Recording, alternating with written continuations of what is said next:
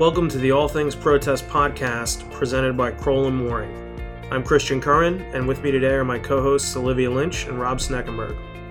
Last month, we took a break from the podcast and hosted a joint webinar with our friends at AOC Key Solutions on strategies for a winning proposal. The slides from that webinar are available on our website and include helpful tips and tricks for positioning your company to succeed in federal procurements. On the topic of succeeding in federal procurements, today we're covering one of the thorniest issues of all what to do when your key personnel depart in the middle of a procurement.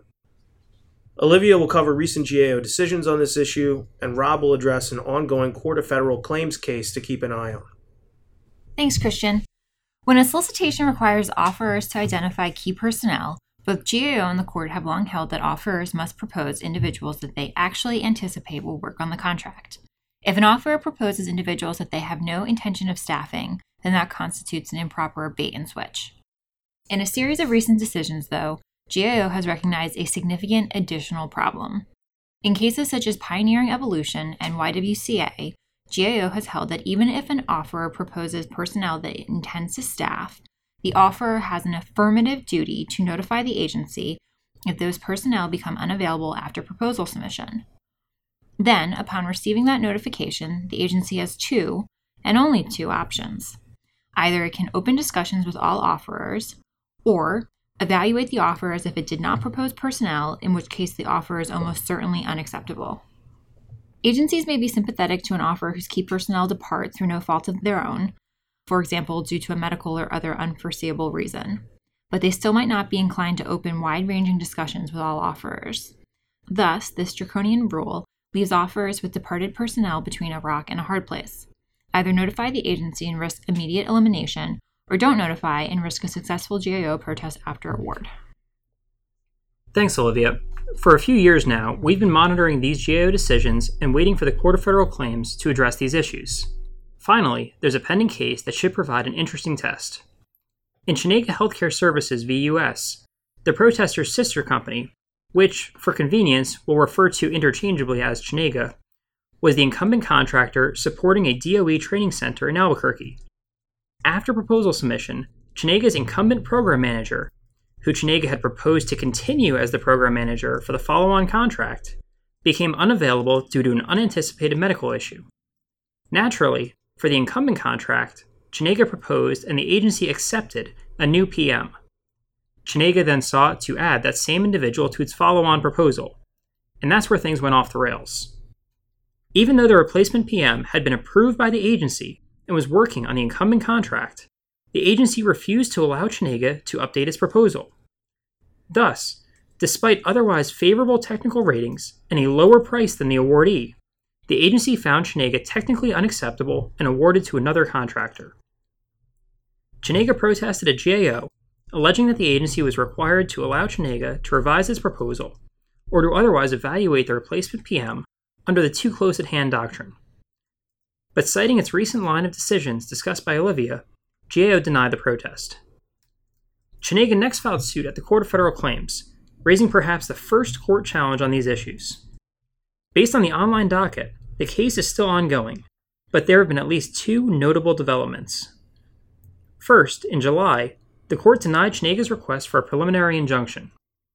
In that decision, the court agreed with GAO that the agency was not required to allow Chenega to revise his proposal, or to evaluate the new proposed PM under the too close at hand doctrine, even though he was performing on the incumbent contract. Second, just last week, after briefing on the merits appeared complete, Chenega filed a declaration notifying the court that, just four days after performance began, the awardee had to substitute its PM due to a medical issue. And not only that, but the awardee was replacing its PM with the very same individual that Chenega had used in the incumbent contract and had attempted to add to its proposal. So Chenega was found unacceptable even though the same individual it tried to propose ended up working on the contract after all. It's not clear whether or how the court will consider this new information, or whether the court will change its earlier preliminary injunction ruling. But this is potentially a very significant decision that we will continue to monitor. Thanks, Rob. In the meantime, what can companies do when they're faced with key personnel departures like the one you discussed in Chenega? It's still a tricky area, but there are at least three strategies to consider. First, to hopefully avoid this issue altogether, encourage agencies to strongly consider whether key personnel requirements are necessary in a solicitation.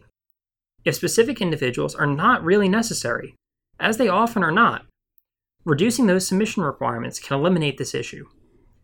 Second, and also before this ever becomes a problem, obtain firm commitments from your key personnel and incentivize them to stick around.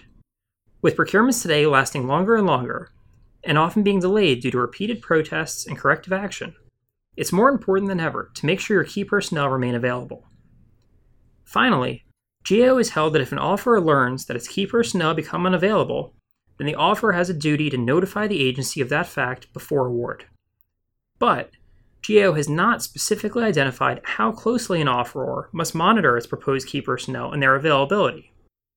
Also, there's at least one older Court of Federal Claims decision, OAO Corp v. US, questioning whether there is any obligation for an offeror to update its proposal between final proposal submission and award.